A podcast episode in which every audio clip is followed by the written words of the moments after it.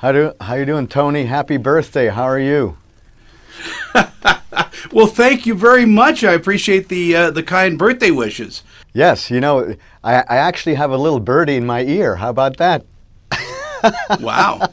Uh, did an alien tell you that it was my birthday? Not quite, not quite. But then you get, then again, you have to ask your staff. So yes. uh, most of them are aliens, by the way. Um, first, first of all, thank you so much because I've got such a um, uh, such a love for the subject of uh, have we been visited and and you know what what is humanity all about? And I think your show, Ancient Aliens, takes such a, a, a, a wonderfully open scientific approach to um, this question. I mean, it's not like the von Däniken stuff that was, you know, in the 70s and, and early 80s. This is really a lot of scientific research, isn't it? Yeah, no, look, and, and thank you very much because, you know, uh, the, the whole topic of ancient aliens, sometimes people are like, oh, come on, what are you talking about? You are undermining the, the human ingenuity of our ancestors by suggesting that we've had help from extraterrestrials. Well, I'm here to tell you that that, that is incorrect because every single person that is alive today is the product of one thing, and that is education. Your, te- your parents were your first teachers. They taught you how to speak, they taught you how to walk, and then you go to kindergarten, and then you go to elementary school, and uh, then high school, and if you so choose, you go to university. But even if you don't go to university and you choose to, to uh, exercise some sort of a profession, well, you're not going to walk uh, into your profession on your first day and immediately know what to do. Every step of the way in our lives, we are surrounded by one thing, and that is teachers. Our parents, then our, our kindergarten teachers, our professors in school, this and that, and then our instructors at our individual jobs. So to say that that we could have come up with everything through our own human ingenuity is nonsense because not a single idea is born out of a vacuum. So, all I'm suggesting is that a long time ago, the first humans had help from some teachers and it was a benevolent, wonderful thing to do. It was nothing to be afraid of. It's, it, it means not that our ancestors were idiots and only because of aliens they figured it out. No, it's because we too are always surrounded by teachers. So the idea that we've had help at some point is actually quite logical. Where, where did you get this uh, love and this passion from? I mean, did something happen as a kid? I mean, did you read those same books I did and just say, wow, this is going to be my life?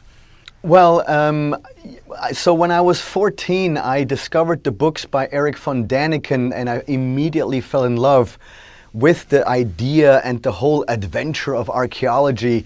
Uh, p- perhaps having to do something with extraterrestrials, because I, you know, I, I grew up in the '80s. I'm a child uh, you know, uh, that grew up with Indiana Jones and E.T. and Star Wars and all these things. Um, you know, but when I was in my younger years, when I was between seven and eight, my grandma thought it was a good idea to switch up the bedtime stories. And sometimes she would read Edgar Cayce's Atlantis to me. And so she is the one that planted the seed fairly early. And I thank her every day. And I thank my parents because my parents, too, this topic, believe it or not, was dinner table conversation at our house growing up in Switzerland. Do, do you think that a lot of people, I mean, and when I say a lot of people, a, a good portion of people have been have been touched by by either family stories of extraterrestrials or um, just some kind of encounters that they've had?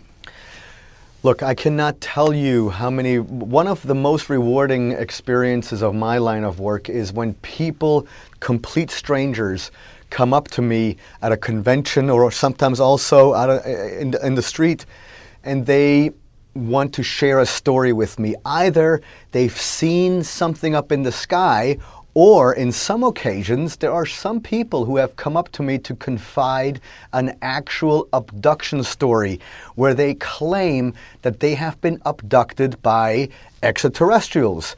And I am aware that many of these stories are made up. However, to suggest that any and all of these stories and any and all of these people are liars is that makes no sense because when you look at these people into the eye, sometimes you can change you can see that their physical behavior is changing. Their breathing changes, it goes faster.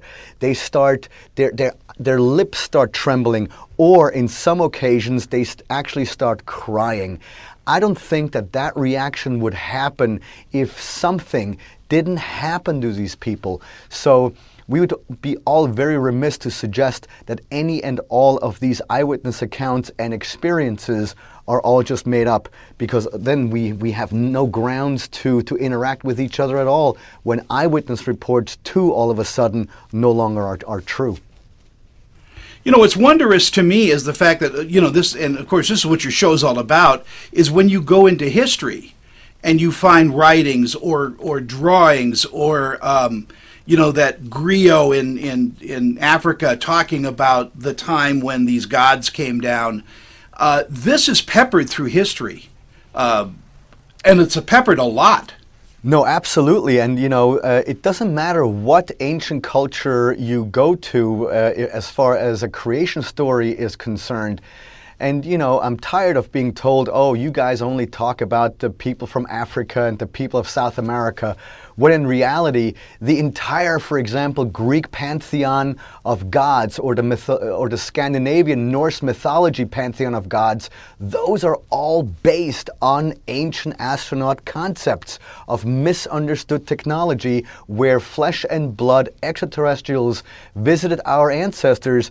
And again, not just in South America, not just in Africa, all around the world, including Europe, and, all, and there all these references of these gods descending from the sky are rooted in reality.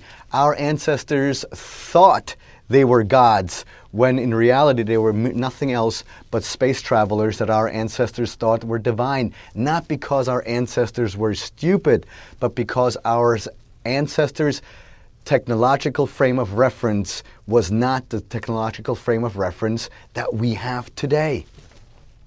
Misunderstood as as you've been doing the show, uh, has there been a moment where you yourself have kind of gotten goosebumps over something that was revealed or yes, found? yes, absolutely. So 10, 10 years ago. Um, you could have asked me about modern day UFOs or crop circles, and I would have told you, ah, you know, that's not really my topic. My UFOs happened in, the, in remote antiquity. Today, the modern day UFO phenomenon, and especially the crop circles, are one of my favorite topics because I now know that there's a difference between fake crop circles and real ones. The fake ones, the ones that are made with wooden boards, you can ch- f- find out immediately by just looking on the ground how it was done by boards. The real ones, the nodes between the stalks of wheat sometimes are elongated by as much as 300%. The nodes have been grown larger by 300%. That is not something that occurs naturally in nature. So, how is that done? And my colleague, Dr. Eltjo Haselhoff, has suggested that these nodes were exposed through big bursts of some type of plasma. So, you tell me where that plasma came from. Well, you know, like I said, it's it, it, these are questions that it's almost like dealing. Well, it is dealing with a religion in some sorts because you have to have a certain amount of faith. Uh, you know, as well. I mean, there is tons of evidence. There's, there's, but the argument on both sides is, you know, you get into these moments where you just can't. Yeah, no, I, I yeah, I don't. I don't have any faith in any, in any, of, any of this. This is not a religion. It is not. It has nothing to do with belief. You can look at the evidence and either agree with it or not. But uh, to say that I don't believe in aliens, I know they exist. I I'm convinced because the word belief, as you said, it has a religious connotation. It requires faith. I don't pray to aliens. I don't, uh, you know, theorize whether they exist or not. I am convinced they exist, otherwise, I would not be sitting here. So, um, you know, and, and I want people too to think that when they talk about aliens, that they're not they're not believers. This has nothing to do with God. This has something to do with potentially having received developmental help on earth by extraterrestrials just like we one day in the future if we encounter intelligent life, but technologically speaking, they're still a bit primitive. What will we do? Will we just stand back and watch, or will we teach them a couple of things? And the answer is, of course, we'll teach them a couple of things because the prime directive is a science fiction invention by a, st- a sci fi writer whom I love very much, Gene Roddenberry, but reality is a bit different than a Star Trek novel. Yeah, it is. Hey, before I let you go, you know, you said you, you're a child of the 70s and, and, and the 80s. Tell me what your favorite movies uh, are. When you go see a, a, a, movie about aliens, do you just got to go, oh, well, yeah, they got it wrong, or, or, or do you get in, involved in movies?